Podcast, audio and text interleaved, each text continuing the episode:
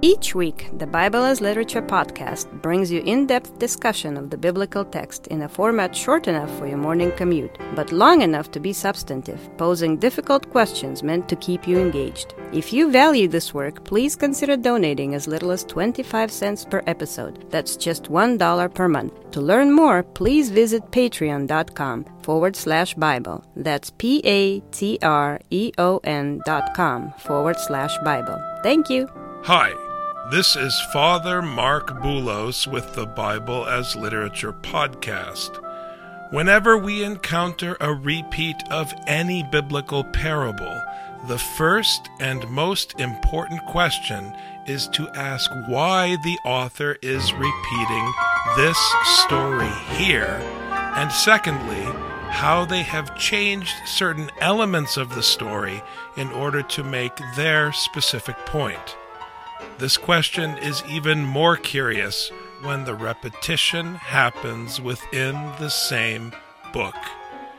Richard and I discuss the Gospel of Matthew, chapter 15, verses 32 to 39. You're listening to the Bible as literature.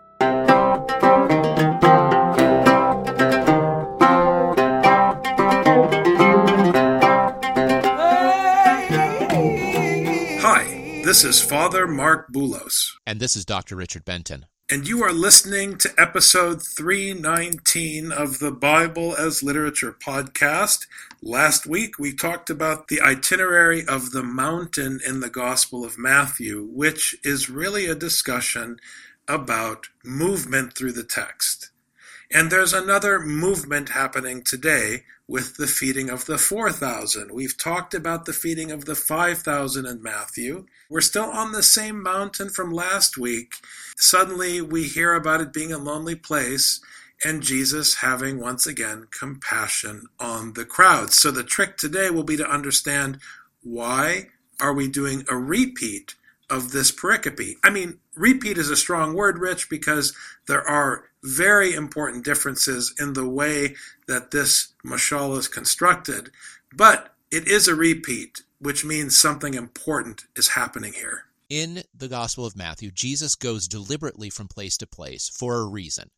Matthew is having Jesus do certain things in certain places. A lot of times we just focus on the thing that he's doing, but ignore how he's doing it and where he's doing it and with whom he's doing it. So, what you and I are trying to do, Father, just as a reminder to our dear listeners, is that we're trying to help everyone be aware of the different facets of the text. When something seems like it's being repeated, one has to be very careful. First of all, writing was a very resource intensive exercise in the ancient world. You couldn't buy a ballpoint pen at the store and get a ream of paper for a couple bucks. This was something that had to be prepared. You had to crush roots in order to create ink and there was a whole process that went into this. So you don't just repeat stuff over and over again because you have the time and the space. You have to do it deliberately. Not to mention anyone who's written or read realizes that if somebody repeats something over and over it makes it boring. Matthew is repeating this for a very deliberate reason. The differences are significant. Where he does it, how he does it, with whom he does it these all have to be in the forefront of your mind as you read this passage. There's a point about structure within the biblical genre that Father Paul highlights in a number of his commentaries, where you have the first occurrence of something, the second occurrence of something, and then an expectation of completion with the third occurrence. In Father Paul's scholarship, this is taken to be an indication of the day of judgment. This is your second opportunity, your second time, and there won't be a third chance. The third time will be that time when you say, Blessed is he who comes in the name of the Lord. And Jesus called his disciples to him and said, I feel compassion for the people because they have remained with me now three days and have nothing to eat. And I do not want to send them away hungry, for they might faint on the way. My initial reaction is that we're shifting from the teaching, the instruction that was given from the throne of judgment on the mountain to Jesus' premise that they're going to be sent on the way. He's going to send them out. And the question is, why is he sending them out? Why is he assuming that they're going to go on the way and they need sustenance? It reminds me again of the conversation earlier in Matthew with the disciples. You have to take just what you need for the trip so that you can go out and teach. The last time this came up, the disciples asked Jesus to send them on their way. And Jesus said, No, feed them. And they say, Well, how are we supposed to feed them? And then Jesus said, I'll show you how to do it. And then he went and he fed them. Here, Jesus already knows what the disciples are going to say. Jesus, shouldn't we send the multitudes away from the mountain to go get something to eat? And he cuts off the conversation before it even gets started. I know what you guys are thinking. You idiots want to send away these people hungry again. Last time you wanted me to look bad. You wanted me to look like a bad host. You wanted to make it look like I wasn't able to host these people and to feed them. So I'm going to end the conversation before it begins. I'm going to say, look, the multitudes are here. I'm going to feed them because I'm not letting them go away hungry, which everyone knows if you've spent time in the Middle East, no host will ever send you away hungry. So Jesus is being a good Middle Eastern host. Look, disciples, they're here. I'm not sending them away hungry because they've been with me for three days already, and I'm going to feed them now. The disciples believe that you feed the crowd so the crowd can be happy and fed. But that's not why Jesus would feed anyone.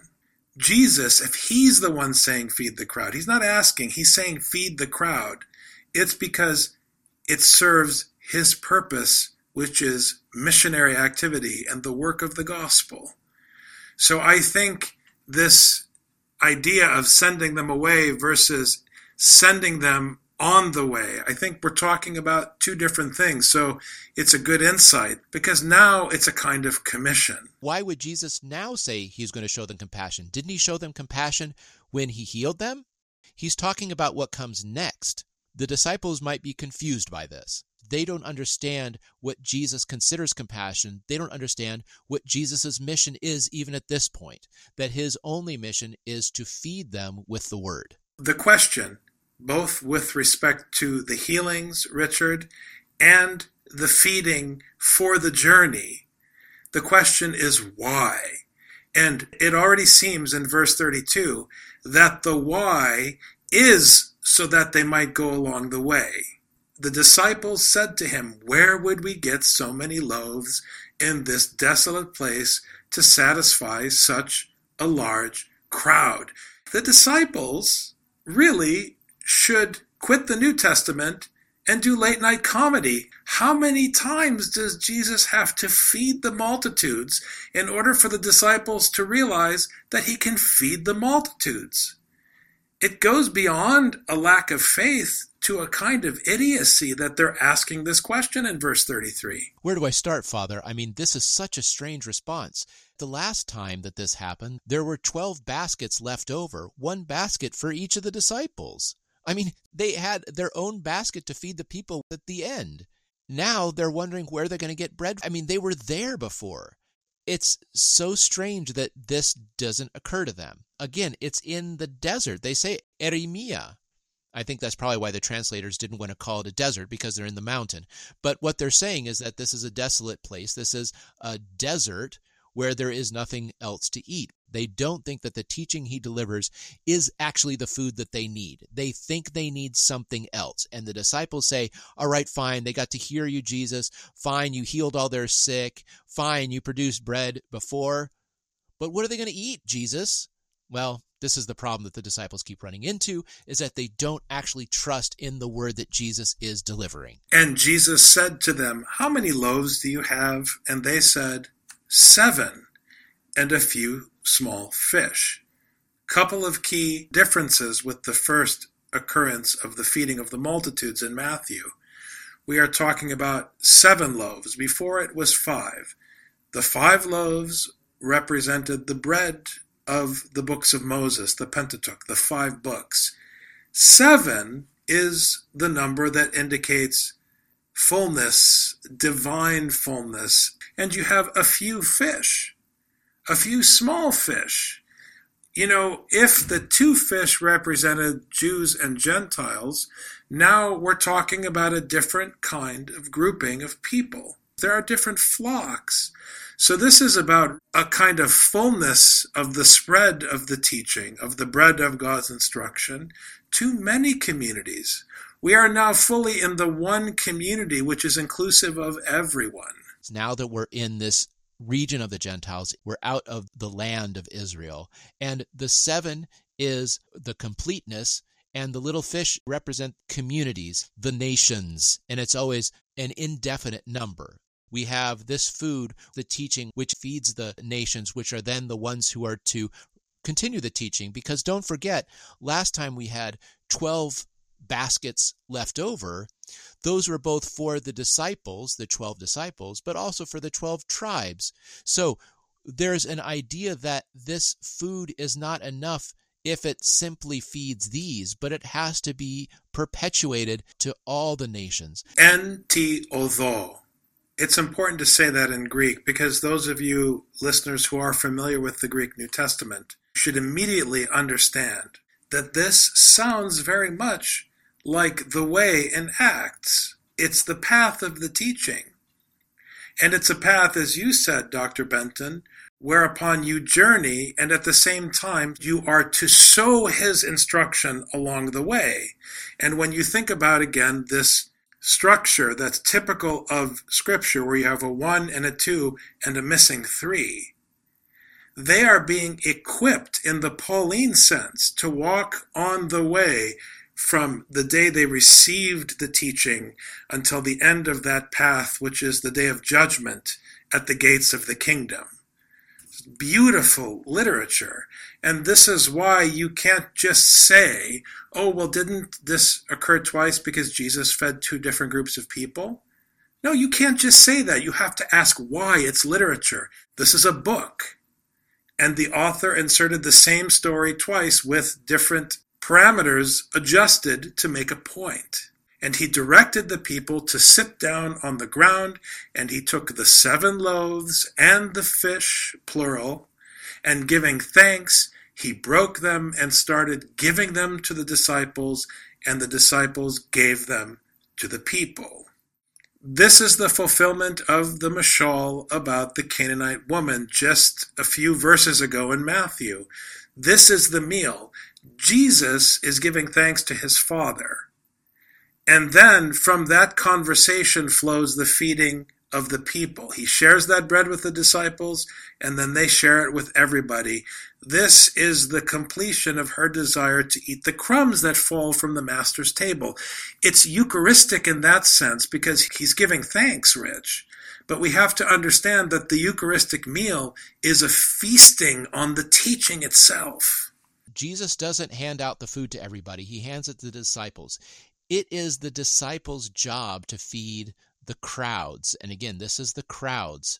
Before it was a single crowd, now it's multiple crowds, which reinforces the fact that these are the multitude of the nations. The disciples' job is to hand this out. The disciples' job is to teach.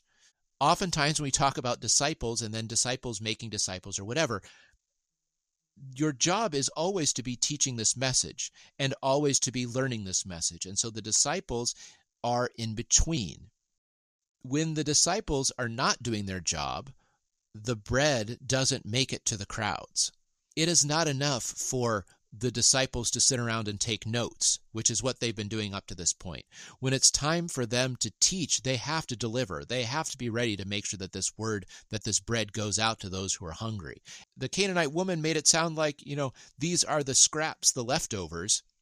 And Jesus was happy to share with her once she brought up this analogy.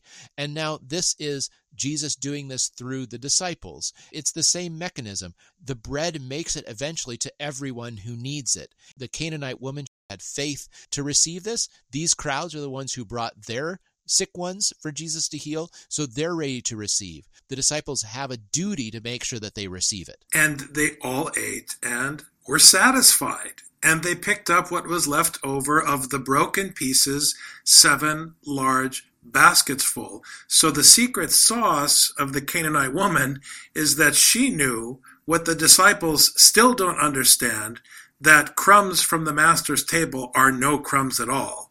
I would rather feast on a crumb from the master's table than eat at the most expensive Manhattan restaurant every day for the rest of my life. Because, as we'll hear later in the Gospel of John, if you drink regular water, you'll keep getting thirsty, but if you drink the Johannine water at the well, you'll never thirst again. It's the same mechanism, only we're talking about the bread of the teaching. If it's truly the bread of the teaching from the table of the one Master and Father of Jesus Christ, that one crumb can sustain the whole world. This is the logic that the fleshly mind of Jesus' students can't grasp because they're still measuring regular drinking water in John and regular bread here in Matthew. Correct. And the leftovers before were 12 baskets, one for each tribe, one for each disciple, and now we have seven baskets left over. This number represents the fullness of the Gentiles. So the baskets are no longer simply for the disciples and the tribes of Israel, but they're to go out for more. So even though it sounds like it's less bread, it's five fewer baskets of bread, but it comes in abundance. The leftovers are in abundance. Once the bread is handed out, what's left over is more than what you started with. The disciples take the teaching and then spread the teaching. Just like when you have one seed, you put it in the ground, you grow a plant, and there's hundreds of seeds that come from it.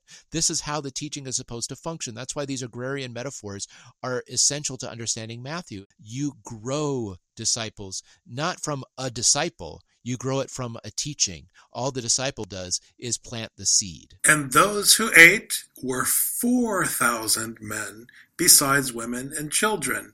Why 4,000 men? Because in the mind of the ancient world, there are four corners to a flat earth. So if you're going to send people out on the way, the odos, the path, to spread the seed of the gospel, and it's the fullness of the seven loaves, you're going to send them to all four corners of the earth so that all communities, all fish receive the bread of life. The four and the four corners of the earth the fact that this is a multitude of fish and not just two fish, and this is the wholeness of the seven loaves, this is all about the Gentiles. This is all about how the teaching and the sowing is not going to be contained within the land, but is going to go out to the entire world. And sending away the crowds, Jesus got into the boat and came to the region of Magadan. Now, some manuscripts will say that this is Magdala it only occurs in Matthew, and you could go either way. We had that conversation earlier today. But what's interesting is that if you hear this story in a Pauline context, where you are being given the instruction and sent on the path from the day of grace at the beginning of Paul's letter until the day of peace, which is the day of judgment, Father Paul's argument that this term, Magadan, he opts for Magadan, among the manuscripts that this term is a reference to Megiddo or Armageddon, which is the place of the final battle. It's a judgment metaphor. So, in that sense, verse 39 is ominous because this is number two, and you will not have another chance until the day of Armageddon. I've equipped you with all the fullness of the instruction to be taken to the four corners of the world. You have all you need for the journey. All of the nations are now included in this message, which means we're ready for the day of judgment. Because once everyone has heard the teaching, then everyone can be held accountable on Mount Zion. And of course, I'm not talking about Palestine or Israel, I'm talking about the heavenly city. Magdala means the tower in Aramaic. So there is this idea that you're coming to the shore, that you're coming to the lighthouse, the place that you're aiming for on the other side. So this could be the idea of a light on the shore that guides your boat. Or it could be, like you said, Father, Megiddo, which is the place where the final battle, the eschatological battle, happens. So understanding this as Megiddo, as the judgment, the place that the boat is landing is at the cusp of this third occurrence, this final occurrence of judgment. Thanks very much, Dr. Benton. Thank you, Father. You've just heard the Bible as literature. Thanks for listening. The Bible as Literature is a production of the Ephesus School Network.